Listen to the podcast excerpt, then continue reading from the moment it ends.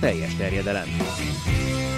Magyarország első futballpodcastja Baumstark Tiborral és Bognár Domával.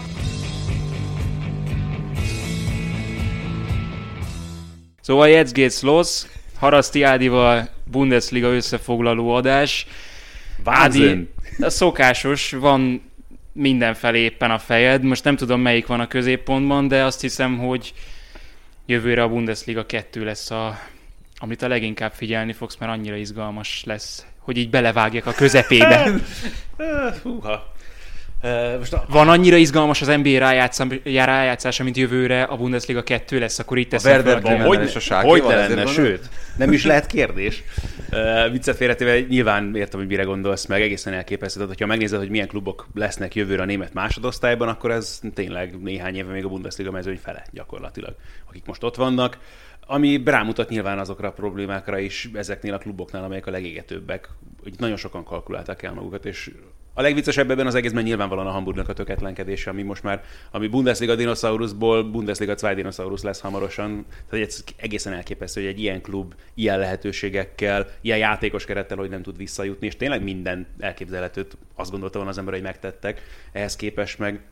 Tehát érted, Simon Terodé most megint klubot vált, ugye, hogy megint egy újabb csapattal lehessen majd másodosztályú gólkirály. Érted, én Daniel Theunéról azt gondoltam, tehát ugye elmondtak róla mindent, ugye Julian Nagelsmannnal együtt végzett annak idején, azt hiszem, ő volt talán a csoporttárs, vagy valami ilyesmi annál a csapatnál, akik együtt végeztek akkor a kölni edzőképző főiskolán, Domenico Tedescoval, meg ilyeneket, tehát egy egészen elképesztő csapatnak volt az egyik kiemelkedő tagja.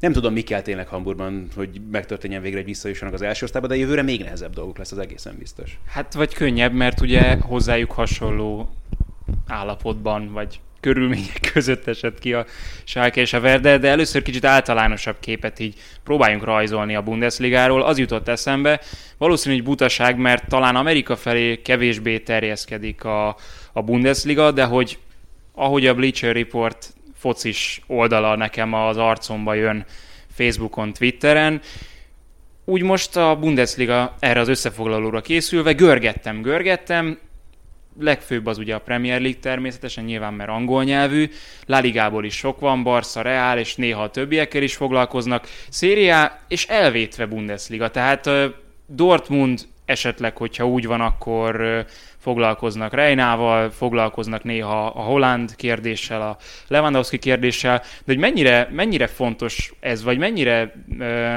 jelentőségteljes az, hogy például a Bleacher Reportnak a focis oldala kevésbé foglalkozik a Bundesligával. Ez a rendszer hibája, a felépítés hibája, a tulajdonosi rendszernek a hibája az 50+1-é? Vagy ez nem hiba, egyszerűen csak Amerikában kevésbé reprezentált?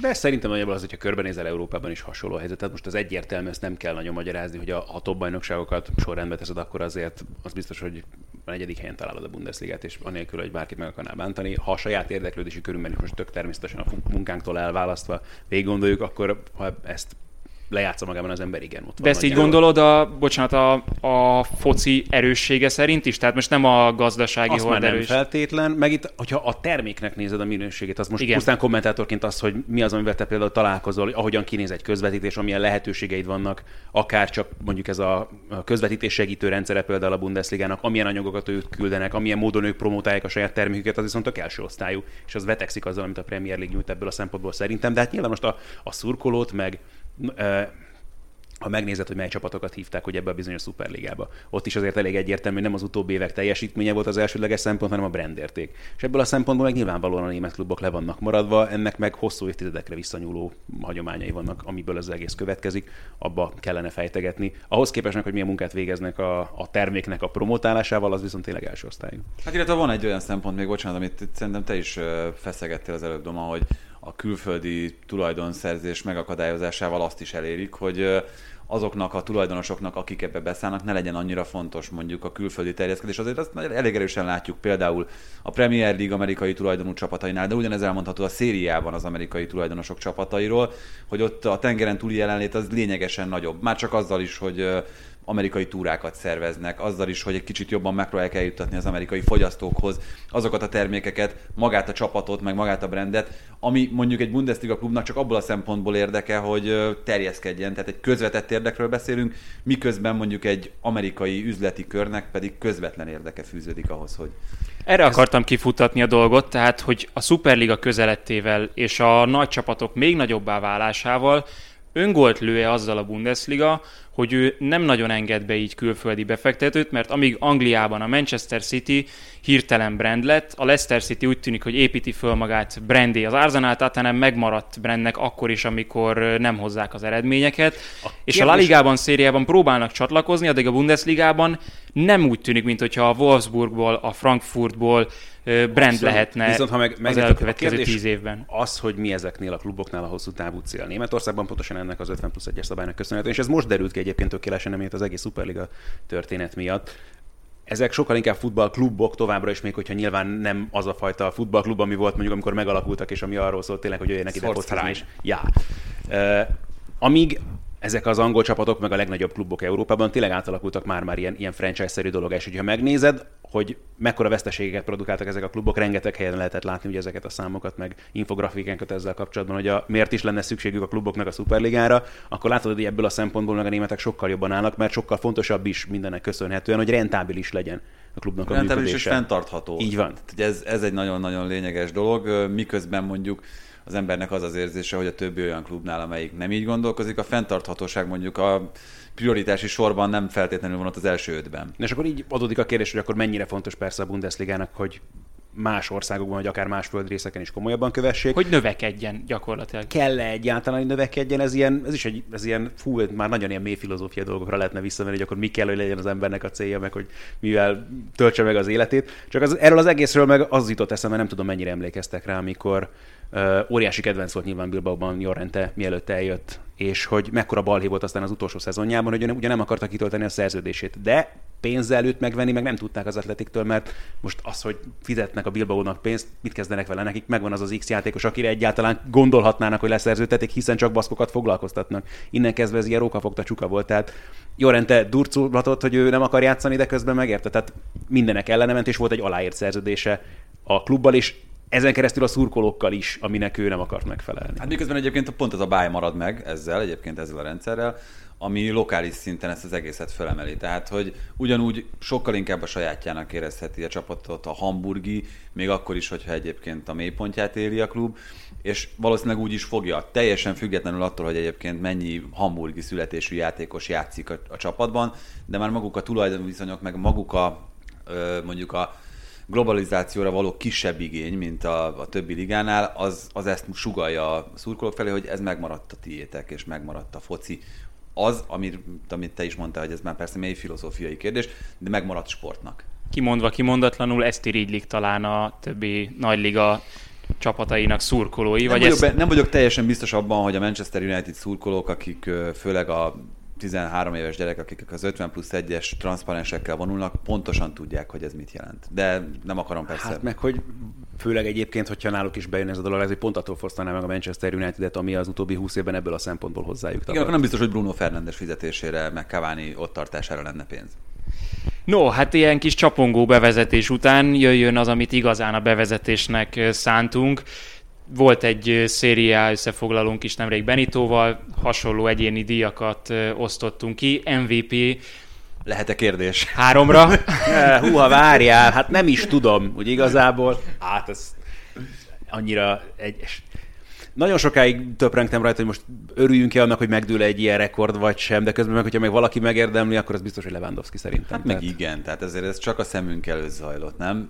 Én legalábbis mindig azt mondom, hogy persze, nagyon nagyra becsülöm a múlt nagyjait, meg hát, hogyha azt az ember nem tanulja megértékelni, akkor nincs is értelme jelenről, meg jövőről beszélni, de mindig kicsit önző módon mindig azt tudja jobban értékelni az ember, amit a szeme előtt lát, és az egésznek a kibontakozását látja, és hozzátéve azt, hogy Lewandowski esetében ez egy milyen sztori, meg hogyan alakult az ő pályafutása kezdete, hogyan építette föl magát, és szerintem ez a szorgalomnak, mert sok esetben, mondjuk Lionel Messi esetében, vagy Maradona esetében egy őstehetségről beszélünk, ez a szorgalomnak a legjobb reklámja, és Én azt szeretem a legjobban, hogyha a szorgalmat reklámozzák. Szorgalom és ambíció. Tehát az, hogy nem elégedett meg. Tehát Robert Lewandowski hosszú évek óta a Bundesliga egyik legjobb gólvágója, hanem a legjobb. És neki ez sem volt elegendő, hanem ő igenis ment tovább és csinálta. És a másik, hogy kontextusba helyezi azért a régi rekordokat is valahol, mert hajlamosak vagyunk akár még itt ugye Puskásék számaira is úgy tekintve, jó, hát akkor még kocka volt a labda, meg mit tudom én, milyen cipőkben játszottak, meg persze akkor minden más volt. És kiderül, hogy azért azt gondoltuk, hogy nem lehet ilyen számokat produkálni a modern futballban, de lehet, ekkora géniusznak kell lenni. Szeretném azt hinni, hogy az emberek arra is rájönnek, hogy akkor igen, mondjuk a régiek is lehet, hogy értettek valamit ez a játékhoz. Sőt, ugye egyrészt azt szögezzük le gyorsan, hogy óriási tisztelettel volt Gerd Müller iránt, és a rekordja iránt is, viszont nem tudom, hogy össze akarjuk-e, vagy össze kell hasonlítani a két rekordot, de hogyha csupán a számok alapján tesszük meg, ugye Lewandowski azért rengeteget hiányzott ebben a szezonban. Hát a Müller, de igazából többet, mint bármikor máskor. Relatíve ahhoz képest, hogy ugye Müller 34 meccs előtte azt a 40 gólját, Lewandowskinak ez 20 akárhány 29. meccsen. 29 meccsen jött össze, tehát a gól per perc mutató is messze jobb. Azt is mutatja persze, hogy nyilván a játék azért nem ugyanaz, mint volt, nem tudom, 40 évvel ezelőtt, vagy még régebben, mert mondjuk annak idején gyakoribbak voltak, mit tudom én, az olyan, volt idén persze a Bayernnek is 8-7 gólos győzelme is ebben a szezonban, de gyakran régebben ezek gyakrabbak voltak. Úgy talán ebből a szempontból jött össze könnyebben mondjuk egy játékosnak 40 gól, de itt meg Lewandowski meg a góljai, a csapat a góljainak a felét gyakorlatilag egymaga hozta össze ebben a szezonban. Oké, persze más a játék abból a szempontból, hogy egyetlen centerrel játszanak most már a csapatok, van ahol még egy valódi centerrel sem, de itt meg azt is mutatja, hogy igen, meg Lewandowski meg az igazi ízig-vérig befejező csatár. Mindig egy centerrel játszottak. Csak régen volt bal összekötő, jobb összekötő, meg bal szélső, jobb szélső. De jó, de bocsánat, azért a 90-es években... németül, Timi. Bár melyiket? A jobb összekötőt, meg a bal összekötőt. Nem tudom. Az a játékos, akinek az idei kiemelkedő teljesítménye radar alatt maradt, pedig megérdemelni a figyelmet. Idei kiemelkedő teljesítménye? Most aki egyből eszembe jutott, az, de valószínűleg azért, mert mostanában így a szezon vége felé több Wolfsburg meccset láttam, az lett, hogy Maxence Lacroix, aki ilyen abszolút kis túlzással a semmiből érkezett a Wolfsburg védelmébe és Brooks mellett. Hát ha megnézed egyáltalán a Wolfsburgnak a számait, amit produkáltak ebben a szezonban, főleg védekezésben, meg egyáltalán az, hogy ez a csapat itt van, és idáig jutott, és ott vannak megint a Bajnokok Ligájában, az nem azt mondom, hogy kizárólag, de elsősorban a védekezésüknek köszönhető, és abban nagyon nagy szerepe volt Lacroixnak, hogy ezt így stabilizálták. 37 gólt kaptak a Leicester után a második. Vagy Leicester? Lei rövidítést írtam, azért mondtam Leicester. Leipzig.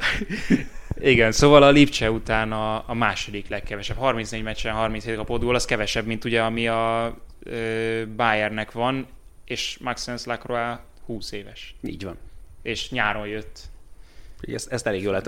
A Wolfsburgnál egyébként ebből a szempontból nagyon jót munkát végeznek, és ezért is sajnálom, hogy Glasner valószínűleg nem élvezheti ki majd ennek a gyümölcsét, vagy nem tudom, hogy ki akarja egyáltalán élvezni a gyümölcsét. Ott nem teljesen tiszta, hogy mi volt ennek az egész balhénak a gerjesztője, de ugye ott már a szezon közben. Na majd ennek annak idején, bocs, nem akarlak meg, csak gyorsan osszuk ki a díjakat, aztán majd beszélgetünk a díjátadó után. A legcsalódást keltőbb játékos. Hát a Sancho talán túlzás ebből a szempontból.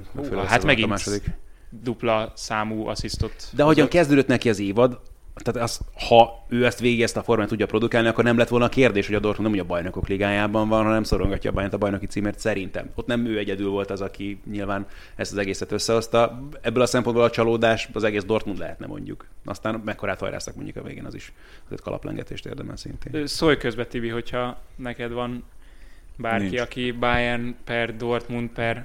Hát ott az élén kell, vagy nyilván egyébként...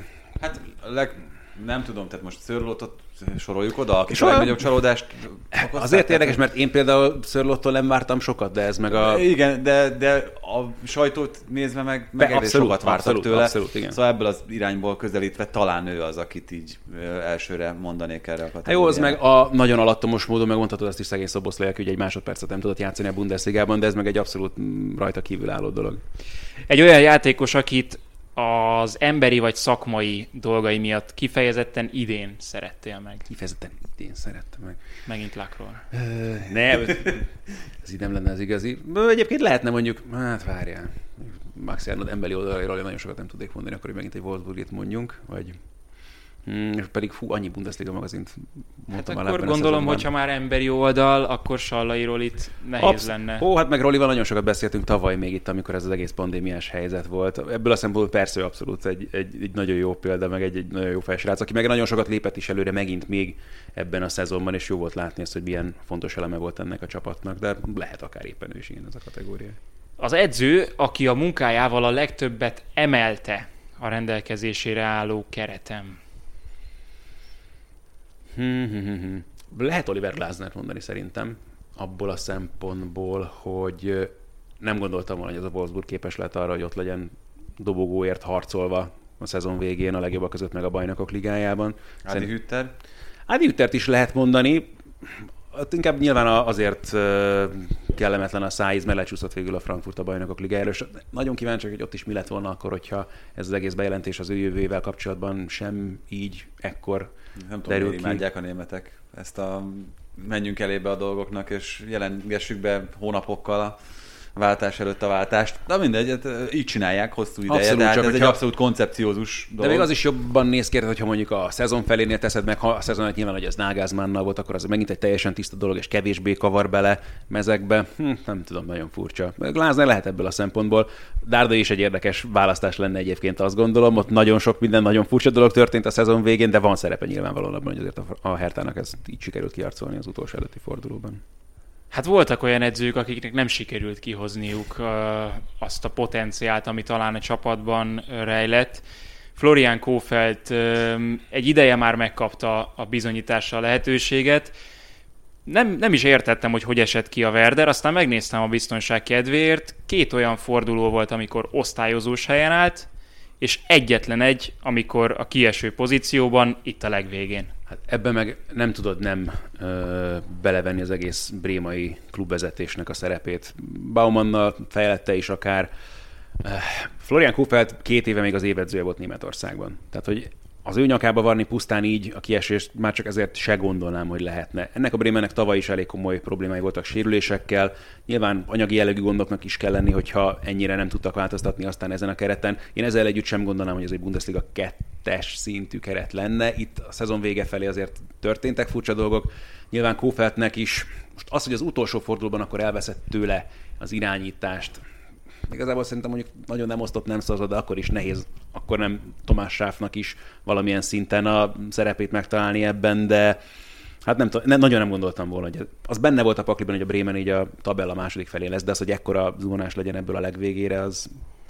Ez az utolsó forduló előtt kirúgjuk az edző dolgot, ezt sosem értettem. A Schalkénál ez kevésbé volt kérdés. Tényleg mi lesz jövőre a másodosztályban? Hogyha jósolnod kéne, melyik az a csapat, amelyiknek ez tisztító tüzet jelent? Mert a Hamburg példája azt mutatja, hogy nem feltétlenül az. Tehát jól megvannak a tulajdonosok úgy is, hogy jó másodosztály, aztán reméljük visszajutunk, de nem mozgatnak meg minden követ azért, hogy ez megtörténjen. A Schalkénél biztos, hogy túlmutat ezen a szezonon a probléma meg a baj. A zuhanó repülés nagyon hosszú évek óta azért. Hát abszolút. Meg ami pozitívum lehetne, hogy hogy van egy nagyon nagyra értékelt és évről évre jó játékosokat kitermelő akadémiai rendszere, amiben bízhatnak meg fiatal játékosokban, meg idén is láttunk fiatal játékosokat.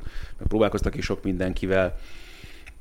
Ez talán nekik adhat egy kicsit nagyobb esélyt a visszajutásra, de nagyon nehéz. Tehát a Bundesliga 2-ben tippelni, Bochum bennem nem nagyon merült volna fel például a szezon megelőzően, mint olyan csapat, amelyik aztán így ilyen könnyedén juthat vissza az első osztályba. Greuther Fürth, érted, Düsseldorftól is azt vártad volna, hogy sokkal inkább harcban legyen majd azért, hogy ismét az első osztályban szerepeljenek a Paderborn. Az... A Fürth az nekem egy örök másodosztály. Ez a Bundesliga 2. Abszolút, abszolút. Mindig őket nézem először, amikor a Bundesliga tabelláját böngészem, a 2-ét. Harry Kissinger miatt. igen.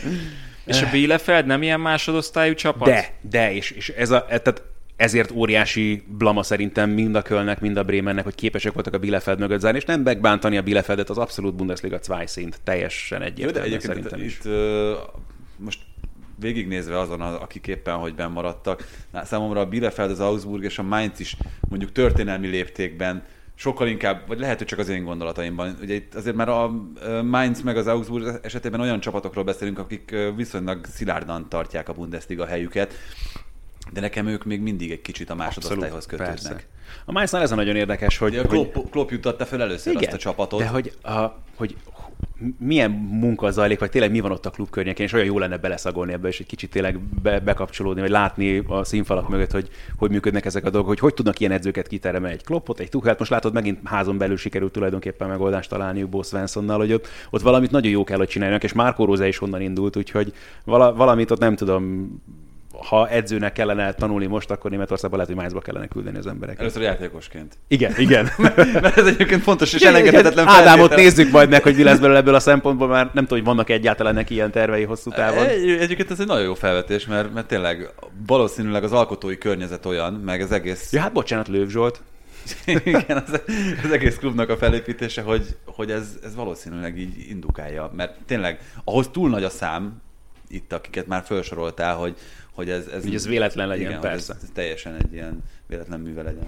Ha már Szalai Ádám, egy tippet megengedsz magadnak, hogy ő hogyan, merre folytatja? Magyar válogatottban biztos. Az biztos, igen, aztán minden további nagyon nagy kérdés. Én nagyon örülök neki, a másik ember, aki miatt tényleg ez fülig érhet az embernek a szája szerint, hogy magyar szemben maximálisan, hogy nagyon nem gondoltuk volna ezt a szezon elején, amilyen balhé volt ott Mainzban körülötte meg. Szóval az megint csak egészen elképesztő, és hogy ő valódi segítségére tudott lenni ennek a csapatnak a bemaradás kiharcolásában. Van még benne, vagy szükséges a megújulás nála? Nem is tudom, hogy hány gólja volt idén összesen, de 2 talán. Szóval azt mondod, hogy szükséges ezzel. Nem. Pont az, hogy nem. Tehát nem a góljaira van a legnagyobb nyilván szükség. Pont úgy használták, ahogyan gondolom a magyar válogatottban is. Tehát ő az a csatár, akire föl tudod ívelni a labdákat, és ő át tudja venni, le tudja készíteni. Hát kimozgatja úgy a védőket, ahogy kell, persze. Tehát amit látunk hosszú évek óta a válogatottban, hogy ő mennyire elengedhetetlenül fontos szerepet játszik. Nem, itt nem a megújulás, sokkal inkább az, hogy szeretne még ő sztár lenni, mondjuk egy szinten lejjebb, vagy marad a Bundesligában, és megküzd azért a helyért a Mainznak a kezdőjében, ami valószínű, hogy már egyre kevésbé lesz az övé, ahogyan idén is ugye egyre többször, vagy hát nagyon sokszor elveszítette. Nagyon kíváncsi lennék, hogy ő hogy gondolkodik egyébként ezzel kapcsolatban, mert nyilván alapvetően keveset láttam játszani a Mainzban ebben a szezonban, nyilván keveset is játszott meg, amit lehetett, aztán itt a végén azért közvetítettünk nekik egy pár meccsüket, de ugye itt a utolsó fordulóban is már kevésbé volt megint csak főszereplő. Nyilvánvalóan azért Bundesliga egyes csapatnál ő már komoly szerepre nem számíthat, szerintem ezt kibontatjuk. Másodosztályban viszont abszolút lehetne egyébként még, akár még feljutásért harcoló csapat számára is szerintem fontos csapatak. Nem tudom, hogy őt ez érdekli-e, gondolnám, hogy kevésbé, úgyhogy ezért lesz nagyon érdekes, hogy neki mit hoz mondjuk a nyár. Hát vagy még itt az európai kupa szereplő egyéb ország csapatait tudnám elképzelni. Ugorjunk egy picit át Dárdaiékra, és erre a Hertára, amit megint megmentett. Gyorsan. Az a baj, nem csinálunk videófelvételt, úgyhogy... Néha, hogy belepöfékelnék akkor a mikrofonba. Dárdai hosszú távú megoldás, vagy megint... Beszédes volt nyilván ez a klauzula, amit belevettek a szerződésébe. Ugye hoztak egy új sportigazgatót a következő szezonra Freddy Bobic személyében, aki nem tudom mennyire számol Dárdaival. Egyébként nem lenne hülyeség, hogyha a tulajdonos nem a Billy belógatja a kezét, és nem azt mondja, hogy mi jövőre akkor most már rögtön Bajnokok Ligájá induló csapatot akarunk farigcsálni itt Berlinben, arra, hogy építkezzenek, hogy összerakjanak egy keretet. Glasner példája mutatja, hogy ilyen jellegű edző, ilyen jellegű játékkal bőven lehet továbbra is eredményes, akár a Bundesligában is. Ezt szerintem Dárda is meg tudja csinálni, én ezt gondolom. Hosszú távon... hogy mik az elképzelések. Nyilván azt tudjuk, hogy Dárdai egy lényegesen jobb és nagyobb célokra törő kerettel mire lenne képes, mert még ezt nem feltétlenül lát. Hát ez az, nem? Mert hogy erre lehetősége soha nem is volt, és félek tőle, hogy megint nem lesz. Ugye ő is valahogy így nyilatkozott pont ebben az interjúban, és hogy lehet, hogy nem sok áralással nem kell foglalkozni, csak azzal, hogy szivarokat pöfékeljen.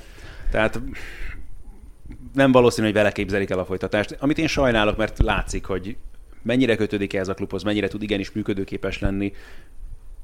Tényleg megnézném ezzel a kerettel, vagy akár még egy izgalmasabb kerettel is, hogy mire lenne képes. De lehet, hogy ő is úgy gondolkodik, hogy jobb, hogyha nem bukik meg vezetőedzőként, hanem marad a Hertha kötelékében, és ő ott biztonságban érzi magát, jól érzi magát. Nem tudom, kíváncsi lennék rá. Én szerintem azért csinálná ezt szívesen tovább az első csapattal, akármi lesz itt a következő szezonban a cél.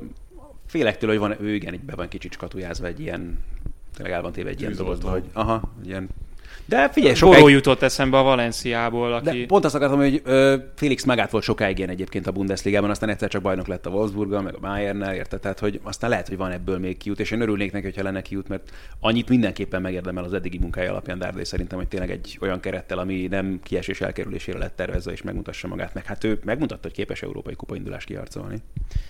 No, ugorjunk itt a... éppen, hogy bennmaradókról, futottak még kategóriának, írta Bence.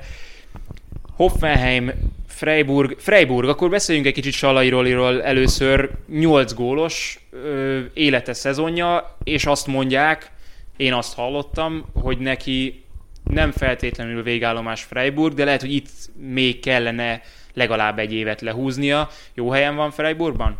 Ebből a szempontból is jó helyen van Freiburgban teljes mértékben. Tehát amikor beszélgettünk vele tavaly, és csináltuk ezeket a hosszabb interjúkat, akkor arról is beszéltünk, hogy Olaszországban ő mennyit tanult a Palermónál, hogy gyakorlatilag éppen csak középhátvédként nem próbálták ki. És Freiburgban is hasonló a helyzet. Tehát itt is játszott már mind a két szélen, játszott centert is, hogyha arra volt szükség. Ugye a válogatottban is látjuk, hogyha kell, még akár szárnyvédőt is tud játszani, ha kell, akár ilyen kvázi tízesként vagy második csatárként ugye Szalai mögött. És ebből a szempontból is jó helyen van Freiburgban szerintem. Az látszik, hogy azért, ez nem tudom, hogy mennyire kondicionális kérdés, vagy mennyire meccstervezési kérdés Streichnél, hogy azért nagyon ritka az, hogy ő végigjátszik meccseket. Ugye nagyon gyakran cseréli le a második fél időben ő Streich így 60.-70. perc környékén. Nem tudom, hogy ebben tud-e még esetleg előrelépni, mert nyilván az jelenthetné a hosszú távú előrelépésnek a titkát is, hogyha egy olyan játékos válna belőle, akinek végig kell játszani a meccseket Freiburgban, mert nem tudja lecserélni az edző. Szerintem ez egy fontos szempont, hogy ugye volt itt bőven edzőkeringő a Bundesligában, de Christian Streich pozíciója tűnik az egyik legbiztosabbnak, nem? Abszolút, abszolút. És ilyen szempontból meg egy nagyon jó klub a Freiburg bárkinek, akinek tényleg az a célja, és azért van ott a Bundesligában, hogy tovább fejlődjön. Tehát ha valahol van bizonyosság és biztonság, akkor az biztos, hogy Freiburg ebből a szempontból. A Hoffenheimnél csak annyit írtam föl, hogy az első horvát Kramaric, aki 20 gólig eljutott, de ez most nem a Nagelsmann féle Hoffenheim, gondolom. Hát nem, meg Sebastian Hoeneß személye is... Alapvetően igen, kicsit a Hoffenheimnek a szereplését én csalódásnak élem meg, és főleg, hogy még ahhoz képest is talán, tehát néhány fordulóval ezelőtt ők még kellett, hogy aggódjanak a kieséssel kapcsolatban is, és ez a nagy csalódás a Hoffenheimnek kapcsolatban szerintem, hogy ehhez nem vagyunk hozzászokva velük, meg annál egy progresszívebb felfogású klubról beszélünk, mint sem, hogy ilyenekről kelljen ott gondolkodni. Kíváncsi vagyok, hogy miképpen tudnak ebből kikecmeregni, meg hogy Kramaric meddig gondolja azt, hogy neki Hoffenheimben van a hely, mert ő viszont ennél szerintem többet érdemel, mint sem, hogy egy ilyen csapatban játszon. Nála is felmerülnek persze ezek a fizikális kérdések, hogy meg, tehát nem tudom, mikor játszott, ha egyáltalán valaha végig egy teljes szezont, úgyhogy ne lettek volna komolyabb sérülései. Hát meg azért őt magasabb szinten megmérték. Abszolút. Már, és nem feltétlenül állta ki. Itt akár itt a Leicesteri időszakára gondolva, szóval nem... Oké, de most már... Alapemberén nem nagyon tudott válni előtte. Csak most már látod rajta, hogy szerintem most már tényleg egy érett, felnőtt, komplett játékos, és hogy ennél szerintem lehet benne több, ha az egészsége is engedi. A Leverkusen számomra egy sokkal érdekesebb téma, talán a legérdekesebb itt most a mai csapatok közül. Az a Seoane lesz az edzőjük, akit egy csodának tartanak Svájcban, és aki sorozatban 3-szor nyert bajnokságot, 2,3 pontot átlagolt a Young Boys-szal Svájcban, és hát az Európa Ligában kiejtette a Leverkusent annó egy 6-3-as összesítéssel a legjobb 32 között. Kérdezd be Niklas Lombot is erről a párharcról. Tehát ez, láttunk már ilyet, azt hiszem, hogy egy párharc is közrejátszott abban, hogy valakit az egyik csapattól, egy elvileg kisebb csapattól átvittek egy nagyobbhoz. Azt gondolom, hogy Fatih Terim is így került annó az Interhez, de valami... Milánhoz. Fú, Interhez? Seoane egyébként abból a szempontból... Seoane, bocsánat. Szóval nem, én rontottam. A Leverkusen új edzője. De mindegy, abból a szempontból, de nem, eddig a Young Boys volt, és én még ott láttam a Bajnokok Ligájában. Nagyon jó focit játszott az a Young Boys, amikor hagyták őket. Voltak olyan meccsek, amiken nem feltétlenül. Úgyhogy abból a szempontból ez egy nagyon érdekes választás nekem, mint ahogy egyébként itt majd az edzőkeringő kapcsán vannak még érdekes választások, hogy a Leverkusen nagyon sokat gyára vállalja be ezt a kicsit ilyen hipster meg ezt a vagányabb. De azt látod, hogy a Bundesligában ezek a dolgok bejönnek. Tehát kicsit gyakran működnek. Ez kicsit Marco Rosa is, mint ez a kategória lett volna, Ádi Hütter szerintem szintén, Glasner más szempontból, de megint csak Jesse Marsch. Jesse Marsch abszolút, hú, de kíváncsi leszek rá. Nagyon ezek mindegyik nagyon bátor. Meg bocsánat, Urs Fischer Unión Berlin, ami persze egy régebbre visszamenő dolog, de ő is abszolút ez a kategória. Szóval, hogy megadják. Nyilván még Nagelsmann is ez a kategória bőven. Persze. Ez volt Tedesco.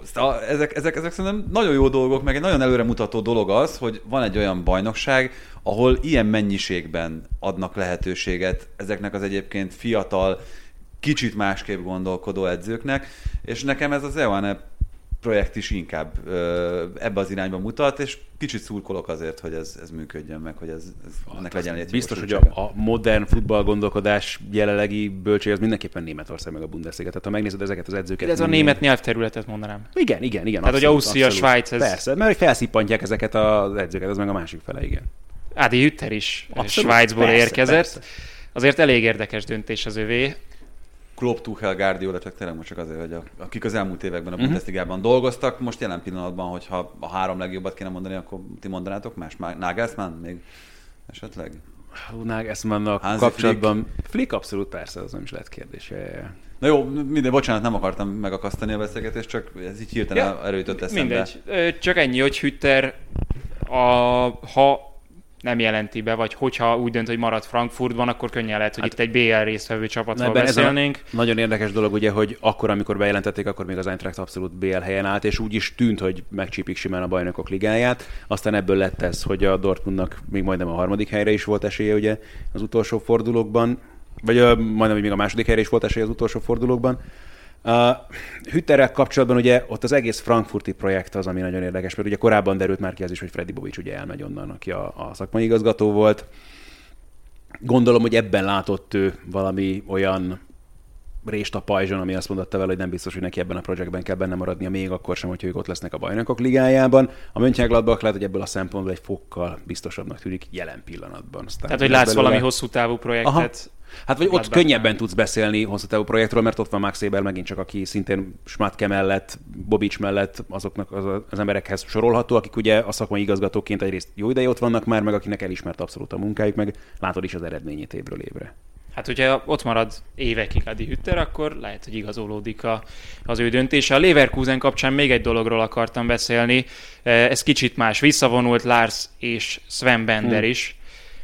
Nem tudom, hogy nektek mennyire állnak közel a szívetekhez, de nekem azért most tisztáznom kellett, hogy melyikük hogyan, merre járt a pályafutásával. Ugye Lars az, aki... Adriánt kellene megkérdezni róla, mert ugye azon az U20-as VB-n Benderék a német válogatottnak voltak a tagjai. Na hát Lars Bender szerintem ott nem nyert, talán U19-es valami utánpótlás válogatott címet nyert, de azon kívül felnőtt trófeája nincsen. Sven Bendernek a Dortmunddal van, kétszer is bajnok lett, aztán visszatértek, és most együtt az utolsó meccsen nagyon szépen búcsúztak, de vajon melyikük lesz a boldogabb? Lars, aki a Leverkusennek tényleg kétségtelenül a legendája, tehát több mint 10 évet töltött el ott, vagy pedig az a Sven Bender, akinek vannak trófeái, de... Hát vagy... Én abban sem vagyok biztos, hogy nem cserélték meg egymást egyszer-kétszer. Arra lennék igazából kíváncsi, hogy ők miképpen gondolkodnak a saját pályafutásukról, mert mind a kettőjükből szerintem azért egy picit többet vártak annak idején, de hát mind a kettőjüknek volt. Abszolút szupertehetségként robbantak be. Annak idején pont, amikor még együtt közvetítettük a Bundesligát ott a 2009-10-es szezonban, arra nagyon emlékszem, hogy ők akkor nagyon fiatalon, hatalmas tehetségként érkeztek abszolút meg, és úgy beszéltek róluk, mint aki évekre megoldhatja. Akár ugye akkor még védő középpályás viszonylatban, de aztán utána mind a ketten így elkeveredtek más felére a pályának. Szóval mind a kettőket ilyen klasszisként harangozták be. Szerintem a klasszis szintet nem ért el azért, vagy hát jó, szóval kicsit megengedőbb vagyok, akkor súrolták néha ezt a kategóriát, de a jó játékos szintjén megmaradtak. Tegyük a szívünkre a kezünket, hogyha bárkit megkérdezel, aki nem Bundesliga fanatikus, hogy mi jut eszükbe egyáltalán a Bender névről, lehet, hogy azt mondjuk, hogy Niklas Bentnerre gondolunk, érted? Tehát, hogy, és anélkül, hogy több a karakter, de egyébként igen. Bocsánat, tehát anélkül, hogy bármelyiküket meg akarnám bántani, mert egyébként, ha most arról beszélünk, tessék, hogy igen, hogy ki emberként szimpatikus és normális, akkor Benderék abszolút. Tehát volt, lehetett volna, vagy tehetség alapján lehet, hogy volt több a pályafutásukban, mind a ketten azért elég rendesen küzdöttek sérülésekkel is, és tehát még feltétlenül nem is lennének abban a korban, hogy vissza kelljen vonulni. Tehát még egy-két év simán lehetne az ő pályafutásukban, nem véletlen, hogy ők úgy voltak vele, hogy ezt már tovább akkor nem erőltetik. A Leverkusennél az egy izgalmas feladat lesz majd azért az ő pótlásuk, ilyen szempontból is az öltözőben betöltött szerepkörük miatt is. Igen, azért ez nem akármi, tehát nem azt mondom, hogy a könnyek összegyűltek a szemembe, de az, hogy testvérekként egyszerre vonultak vissza, ilyen pályafutás van mögöttük, mindketten voltak német válogatottak, nem egyszer, az egy kivételes dolog. Ahogyan az is, hogy az Union Berlin ott lesz a konferencia ligában, és nem tudom, hogy hallottatok-e már ilyen hírről, de én most először, hogy nyilván amióta kitalálták a konferencia ligát, nem nagyon lehetett rá esély. Nem biztos, hogy alkalmas lesz az Union stadionja a konferencia ligára, de azt hiszem, hogyha van csapat, amelyik örül a konferencia ligának, akkor az Union Berlin. Ez így. De kicsit másképp gondolkoznak róla a következő szezon végén, hogy mennyire örülnek. Jó, de most akkor megint, hogyha arról beszélünk, hogy egy csapatnak mik a hosszú távú céljai, vagy ha van a Bundesligán belül is olyan futballklub, ami még valóban futballklub, és abban az értelemben, hogy a klubtagok és a szurkolókért mennyit, mit jelent? Sportfány. Szóval... Én mondtam előbb rosszul egyébként, hogy csak félrevezettelek szándékosan. Ebből a szempontból az Union Berlin tökéletes példa. Tehát mondjál még egy olyan csapatot ezen a szinten, aminek a saját szurkolói építették a stadionját, érted? Tehát, hogy ez valami egészen elképesztő. Nekik ez valóban ünnep. Tehát valószínűleg nincs még egy olyan csapat az egész konferencialiga mezőnyben, aminek ennyire örömöt jelent az, hogy ők ebben a sorozatban indulhatnak. Várjál, most végig gondolom, kik lesznek ott a konferencialigában. Én egy sziget. Nem, van egy sziget valahol az Atlanti-óceánon, nem tudom még. Madeira? De most miről beszélünk? Aki már bejutott a csapata, bejutott az a konferencialigába, de nem fog eszembe jutni, hogy melyik. Atlanti-óceánon? Úgy hallottam, de aztán lehet, hogy félreolvastam valamit. Úgyhogy inkább... Nem tudom, a portugáloktól ki jutott a konferencialigába. Ezért gondolkoztam én is, hogy ki volt ez a portugál? Madeira? Vagy? Maritimo, az lehetne, de nem tudom, hogy most... Na, mindegy, szerintem igen, most itt a Bundesliga összefoglalóban ezen lépjünk túl. Sziget. Santa Clara. Így van. Konferenciáliga, így van. Na, tessék. Bravo. Na, tessék, akkor ők visszakerülnek. Az is örül, akinek oda kell utaznia. Frankfurt és Wolfsburg a következő páros. Teljesen más lett így a kicsengése a két csapatnak. A Frankfurtnál ugye edzőkérdés van, abszolút van. Igen, nem tudom, hogy ott hogy fog kinézni. Ugye, még ugye nem tudom, melyik a fájóbb egyébként, Hütter vagy Bobics elvesztése ebből a szempontból a Frankfurtnak. A legfájabb az nyilván a BL indulásnak a ki nem harcolása, tehát hogy annyira úgy állt. És az meg a másik, hogy a Dortmund is mindent megtett azért, vagy sokáig úgy tűnt, hogy mindent megtesz azért, hogy a Frankfurtot lehessen a Bajnokok Ligájában. Sok-sok kérdőjel van, és ennél meg pláne azok után, hogy összeraktak egy ilyen keretet erre a szezonra. Ja, ezt akartam mondani neked, hogy a rendelkezésre álló keret alapján azért annyira nagy meglepetés talán mégse lett volna, hogyha ők azok, akik a nagy erők után befutnak ott a negyedik helyen. Még André Silváról sem gondolta szerintem senki, hogy ilyen számokat fog produkálni az idén, tehát azért ez nagyon nem volt benne szerintem. Sőt, hát lőtt 28 gólt, és Gyenge Balástól hallottuk, hogy ő a portugál válogatottban a kezdőben. Na azért... Szóval van, ahol működik, de... Úgy tűnik, hogy Frankfurtban működik, ő is, Jovics is. Na ez az, aztán Jovicsot meg láttuk utána máshol nem működni, úgyhogy... Mi van a levegőben Frankfurtban? Őket. Sok repülőgép normál esetben. Igen. Ez abszolút így van. Feldobtam a labdát gyakorlatilag. Valami nagyon jól működik az egyértelmű, és kicsit ilyen Sevilla effektus nekem az, ami Frankfurtban zajlik. Aztán, hogy ez mennyire dől meg megint csak ugye azzal, hogy Freddy Bobic nem lesz majd ott. Az biztos, tehát, hogy a szakmai munka tekintetében ott se lehetett sok mindenre panasz, meg Ádi Hütter megint csak nem véletlenül ennyire keresett volt. Azon se lepődtem volna meg, hogyha még Gladbachnál is komolyabb csapatnál köt ki a következő szezonra. Szomorú vagyok, hogy mindig becézitek Ádi Hüttert. Mondja te Adolfnak. Hát Adolf Hütter, ez a neve. Figyelj, minden hivatalos papíron Ádiként szerepel, kivéve az ilyen, azt hiszem, Európa Ligában volt talán kiírva. Lehet, hogy a helyében én is így hívnám, vagy hivatnám magam. Most el is felejtettem a hülyeség Wolfsburg miatt. Igen. Nem hülyeség volt, én csak ragaszkodom a tényekhez. Szóval a Wolfsburgnál, hogyha itt az utóbbi évekre így visszagondolunk, akkor nekem az ügy legalábbis eszembe, hogy vagy ott voltak a BL helyek környékén, vagy a kiesés ellen küzdöttek. Igen. Nagyon furcsa ez a hullámzás. Most jöhet egy kiegyensúlyozottabb időszak? Mert az elmúlt 3 évben mindig top 7-be végeztek legalább. Jöhet abszolút, nyilván Smáttkét abszolút meg kell említeni ebből a szempontból, tehát a csapatépítés mint olyan az nagyon jól működik. Viszont Glasnernek nincsen még BL tapasztalata. Hát valószínűleg nem is lesz jövőre a hírek alapján. És hogyha, igen, hogyha esetleg maradna, akkor az jelenthet különbséget, de van-e annyi fedezete a Wolfsburgnak, így ahogy hallom már a Volkswagen kevésbé támogatja őket. Nem tudom, tehát az elsőleges kérdés az biztos most az, hogy mi lesz Glasnerrel, meg az ő helyére kijön, hogyha tényleg nem marad. Most mondom, hogy itt már a szezon közben nagyon erősen, tehát volt is olyan, amikor már pletyka megjelent azzal kapcsolatban, és a Kicker írta meg azt, hogy ő már akkor ezért feláll a kispadról, és nem folytatja a munkát, aztán mégis befejezte a szezont, úgyhogy ezek után nyilván az lenne furcsa, hogyha mégiscsak maradna, de közben meg örülnék neki, mert megint csak, mint Mádi Üter esetében gyakorlatilag nem tudja a saját munkájának a gyümölcsét learatni. És mi a helyzet a Dortmunddal, amelyik megnyerte a kupát? Ott is azt várjuk, hogy konstans ott legyen a Bayern München mögött második erőként. Talán a BVB-tól jobban elvárjuk ezt, mint a Lipcsétől. Abszolút. Aztán lehet, hogy ez majd hamarosan változni fog, vagy ugyanannyira fogjuk elvárni most már azért szerintem szépen lassan a két klubtól ezt, hogy ott legyenek és szorongassák a Bayern-t hosszú távon is. Edin Terzic esete valami érdekes, őt mondogatják ugye a Frankfurtnál, mint lehetséges utódot majd Hütter helyére. Miközben egyébként a Dortmundnál lehetne állása stabilan, annak ellenére, hogy nem ő lesz a vezetőedző, amennyire tudom, tehát hogy ajánlották neki, hogy mindenképpen maradjon, sőt, lehet azt olvasni, hogy még az is szóba került, hogy ha Rózel nem működik, akkor lehet, hogy megkapná még egyszer az esélyt. Ez mondjuk ilyen build, tehát hogy ez nem... Ja, igen.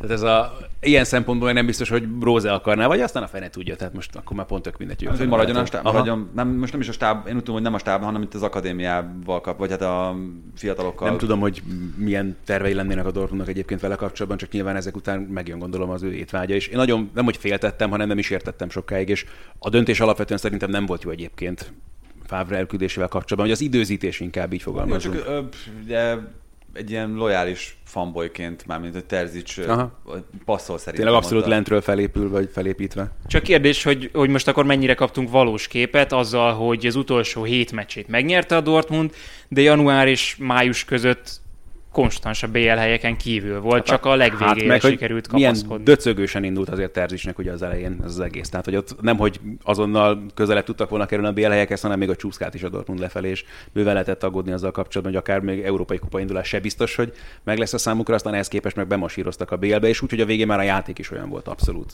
Hát szerintem az a legnagyobb kritikája ennek a Dortmundnak, hogy egy 27 bajnoki góltermelő Hollandnal, akkor Rajszal, Sanchóval, Bellinghammel, tehát Julian Brandt. Igen, olyan mennyiségű tehetség halmozódott föl abban a klubban, hogy kimondottan kellemetlennek érzem azt, hogy a Lipcséről úgy beszélünk tényleg, mint egy sokkal jobban működő gépezetről. Pedig. Mert itt tényleg, hát, hogyha összehasonlítjuk a 2 csapatnak a játékos keretét, meg azt, hogy ők miből meríthetnek, akkor szerintem ég és föld. Tehát akkor óriásira kellene, hogy nyíljon az olló. Hát de...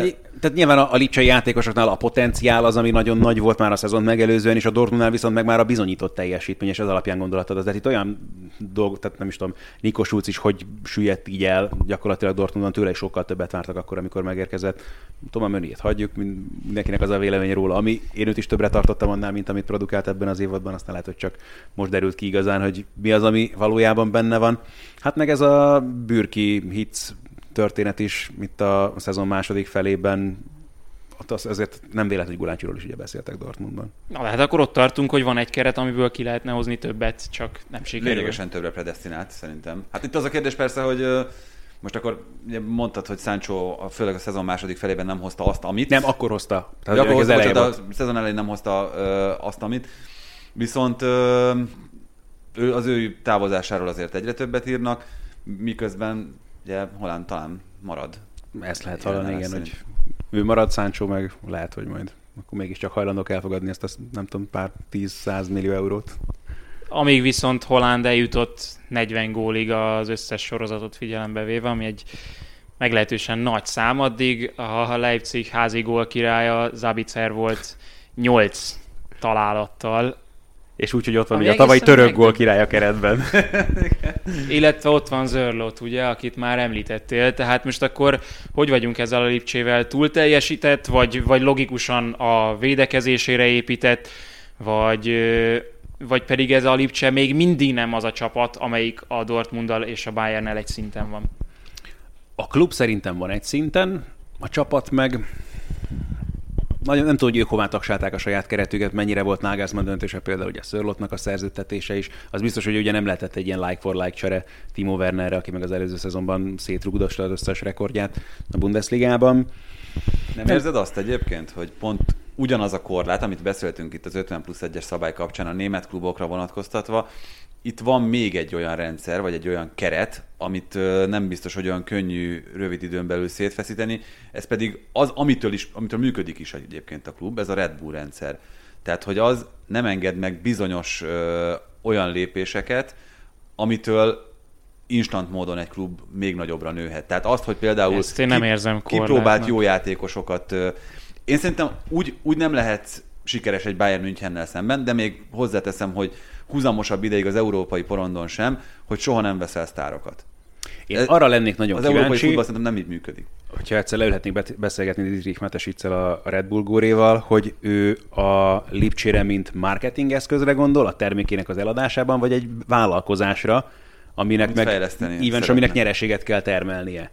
És ez nem teljesen világos nekem ezzel kapcsolatban, mert nyilván, hogyha a marketing a fontosabb, akkor azért el kellene kezdeni begyűjteni a címeket, és akkor nem férne bele az sem, hogy még egy német kupa döntőt elbukjanak. A címeket, vagy ugye a sztárjátékosokat. Igen. Tehát szerintem marketing szempontjával a Leipzig az elég lent van a rangsorban. Nem úgy, tehát, hogy amiért az egész klub mint olyan létrejött, és hogy mit tudom én, látod, a Forma 1-es csapatot egyértelműen erre használják. Pontosan, ez jutott nekem is eszembe, hogy a Forma 1-ben nem ugyanezt az utat járták azért. Tehát, hogy ott azért megvették a legjobb mérnököket. Tehát a legjobb edző itt is megvan, de a legnagyobb sztárt ott sem vették meg, hanem ugye Fettel is úgy került oda, hogy tejfeles szájúként beültették, aztán igen, elkezdett mindenki felfenekelni. Ebben is van rokonvonás, az tény. Viszont én továbbra is azt érzem, hogy egyébként ő, ahogyan látjuk az összes többi sportban, meg sportákban a szerepét, szerintem inkább az utóbbi. Tehát, hogy ő ezt fejleszteni szeretné. Tehát ő azt szeretné, hogy megmutatni, hogy gondos előkészítéssel, okos tervezéssel meddig lehet eljutni. Csak szerintem van egy határ, vagy egy olyan vonal, amit át kell lépni szükségszerűen ahhoz, hogy itt igazán komoly nemzetközi aztán sikerekre. Az is lehet, hogy mondjam, tehát hogy az ő céljaiknak pont megfelel az, amit jelen pillanatban produkál ez a klub, és azért ettől még benne lehet az, ezzel az üzleti modellel is szerintem, hogy idővel azért ők harcban legyenek akár a legkomolyabb győzelmekért is, az nem nyilván, hogy ők uraljanak, és nem tudom, ilyen Real Madrid-szerűen egymás után nyerjék a Bajnokok Ligája. Hát a fix szereplés az már önmagában egy viszonylag fenntartható piaci modell. Igen. Biztosít. Csak mikor jön el az a pont, hogy ők top csapatnak vallják magukat, és világsztárokat is vesznek. Nem vagyok benne biztos, hogy el fog feltétlenül jönni.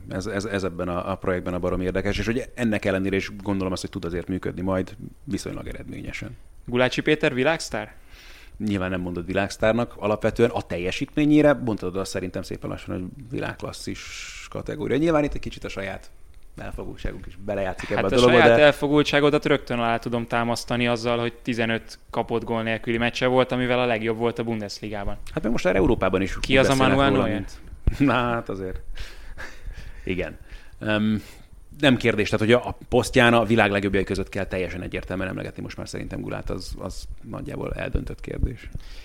A Bayernnél most lehet meg fogtok lepődni, de az első körben az izgat, hogy nem jöttek ki furcsán, hogy 4 embert is búcsúztattak itt az utolsó meccsen. Ugye volt Javi Martinez, volt Boateng, Flick természetesen, és Alaba. Nem fog megbomlani így a rendszer? 4 ember az így nem sok? Hát főleg, hogy akkor jön egy olyan edző, aki meg azért azért jelentősen másként gondolkozik szerintem a futballról, mint Hansi Flick. Hát meg 4 olyan emberről beszélünk, akik azért alapkövei voltak. Abszolút. Ennek a csapatnak. Nagyon-nagyon hosszú, volt aki nagyon-nagyon hosszú ideje, volt, aki nem annyira hosszú ideje, viszont annál markánsabban tette rá a kézjegyét erre az egészre. Nagyon kíváncsi vagyok, hogy fog kinézni ez a Bayern a következő szezonban, és ott majd aztán Salihamidzic azért ezt most szerintem megúszta, de hogy ez meddig fog kitartani ez a bizalom felé hosszú távon, arra azért nagyon kíváncsi leszek. Hát gyanús, hogy itt azért a Nagelsmannnal való kapcsolata is Sok múlik majd ezen, az biztos. Tehát, hogy az, hogy fog kinézni, arra is nagyon kíváncsi leszek ebből a szempontból. Idén lehetett volna az az év, amikor a Bayern elveszíti ezt a bajnokságot, vagy, mert ugye ők voltak az egyetlen címvédők. Én tavaly sokkal inkább gondoltam volna egyébként. Tehát én tavaly tavasszal éreztem azt, hogy a Lipcsében meg lett volna a lendület arra, hogy megcsinálhassák, akkor nem jött össze. Idén azért ettől nem jóval távolabb voltak, még úgyis, hogy mi volt itt tavasszal a Bayernnél is. Meg lehetett volna csípni egyébként ezt a Bayern-t abszolút, tehát volt olyan szakasz a szezonnak, amikor ez így benne lógott a levegőben, de látszik, hogy azért az ennél sokkal erősebb, jobb csapat. És akkor Nagelsmann lesz ezek szerint a kulcsa annak, hogy ismét hogy működik, tényleg hogy ledominálják a Bundesligát. Nagyon kíváncsi vagyok. Egyáltalán még itt a keretváltozásokra is, mert itt ugye az összezördülések azok elsősorban innen indultak, ugye Flick és Salihamidzic között, és azért láttuk is, hogy ahogyan a Bayern elsősorban itt a kiegészítő szerepekre szerződtetett embereket nem sok mindenki vált be közülük ebben a szezonban. Ja, ezt akartam még fölhozni, hogy évről évre romlik a számok alapján a Bayern védelme. Abszolút. Azért ez meglepő. Hogy mondjam, tehát ugye Alaba öregszik. Boateng öregszik. Ezt is mondhatod egyébként, meg nyilván ugye Hummels sincsen már. Öregedett, tehát most végül is már nem lesz. De hogy, tehát például mindez úgy, hogy David Alaba tök jól illeszkedett be a védelemnek a közepén, úgyhogy ez egy totális kényszermegoldásnak indult, aztán úgy jöttek ki belőle, hogy óriási húzás, és ilyen. Itt sok mindent megúszott. Nyilván kellett hozzá az, hogy Davis személyében meglegyen az a balback, aki, abszolút, persze. Tudja ezt a szintet hozni. Teljes mértékben. De a védelem az nagyon nagy kérdés. Upamecanoval hoznak egy olyan játékost, akit abszolút a Bundesliga legtehetségesebb középhátvédjének tartanak, és aki hosszú távon abszolút lehet megoldás. De fú, nagyon-nagyon érdekes lesz az a következő Bundesliga szezon. És az Európa-bajnokság, hogy egy picit áttérjünk itt ugye a német válogatottra, annak keretére, annak edzőjére, amelyet most már biztosan tudunk, ugye, hogy az Európa-bajnokság után Hansi Flick lesz, de most még Joachim Löw. Voltak meglepő döntések ugye a kerethirdetésnél. Mennyire játszott szerinted szerepet ebben az, hogy nem lesz már az Európa-bajnokság után Löw? Tehát, hogyha most ő maradt volna, akkor vajon Müller itt lenne a keretben, vajon ugyanez a 20 akárhány? Nem. Tehát, hogy figyelj, annyira egyértelműen elzárkózott még a lehetőségtől is, hogy Mülleréket rehabilitálja, hogy én nekem az volt a véleményem itt ezzel kapcsolatban, hogy ő nem fogja ezt emiatt megváltoztatni, sőt, tovább megyek, azt gondolom, hogy fölvetődött ugye többször is, hogy esetleg Hansi Flick visszatér segítőként a német válogatotthoz. Én gyanítom, hogy pont ez az ellentét az oka annak, hogy ez nem történik meg, vagy ez lehet az egyik oka, hogy azért nyilván Flick, mint volt játékosát, valószínűleg beprotezsálta volna, vagy szerette volna a keretben látni, és ebben Löw szerintem makacsabb volt. Részben, de itt igazából szerintem az volt elég egyértelmű, hogy Löw szeretett volna egy korszakot lezárni, ugye a selejtező sorozattal. Ezzel együtt is erős volt a döntés, főleg, hogy ezzel a három, tehát egy se Hummel, se Boateng, se Müller, és Müller volt az, akit a legkevésbé értettem ebből a szempontból, tehát hogy ő csapat emberként is, tehát hogy egy olyan figura, akit szeretnek alapvetően a játékostársak is, Tibi kevésbé, de ez egy másik dolog. De be kellett, én sokkal inkább gondolom azt, hogy egyrészt belátta a tévedését Löw, másrészt pedig félti egy kicsit a saját respektjét abból a szempontból, hogy akárhogy is nézzük, régen volt már ez a világbajnokság, és főleg ahogyan az előző VB kinézett, az nagyon csúnya volt, azóta a selejtező sorozat, meg aztán itt a barátságos meccsek is, meg nemzetek ligája. Tehát, hogy itt azért nem az mutatták az eredmények a német válogatott részéről, hogy hú, de jó ötlet volt, meg milyen jól alakult ez a keretfrissítés, és bizony bőven vannak bajok, főleg hátul ezzel a német válogatottal, és ezt már többször beszéltünk talán veletek is erről, hogy azért szerintem például Willi Orbán most lehet, hogy simán beférne ebbe a német válogatott keretbe. És hogyha azt mondom, hogy nem akar kockázatot vállalni egy ilyen nehéz csoportban, mert a fiatalokkal lehet, hogy nagyobbat bukna, így viszont van egy stabil alapja, akikkel talán... Hát csak mennyire stabil most az alap? Tehát a játékosok minősége alapján ezt mondhatod, de közben mint összeszokott csapatról nem tudsz beszélni róluk, pontosan azért, mert ez a német válogatott nagyon más utakat járt az elmúlt 3 évben. És pont, hogy ez hiányzik Löwnek, hogy nincsen meg a csapata igazából, és ő még picit mindig vaktában lövöldöz azzal kapcsolatban szerintem, hogy fognak felállni, vagy bár tök érdekes, hogy már a messzámokat is kiosztották egyébként a német válogatottnál itt az EB-t megelőző, meg ő ilyen fix keretet adott már meg, amiben nincsenek bővebb, meg még majd kieső játékosok. Úgyhogy ebből a szempontból megvan a csapata, de pályán nagyon nincsen meg a csapata. Ezt mondta Southgate is, hogy ma teljes keretet hirdet, vagy véglegeset, aztán 33-asat hirdetett. Ja, azt nem csak a Britanniában. Ez az igazi teljes terjedelem. Készültünk arra, hogy ezt földolgozzuk normálisan, ezt a témát így nehéz lesz. Mi szerintem egész normálisan földolgoztuk ezt a Bundesliga témát. Én is úgy érzem. Danke schön. Bitte sehr. És auf Wiedersehen. Találkozunk a következő szezon összefoglalóban, vagy majd a BL döntő utáni hétfőn. Tschüss! Tschüss! Ez volt a Teljes Terjedelem. Magyarország első futballpodcastja Baumstark Tiborral és Bognár Tomával.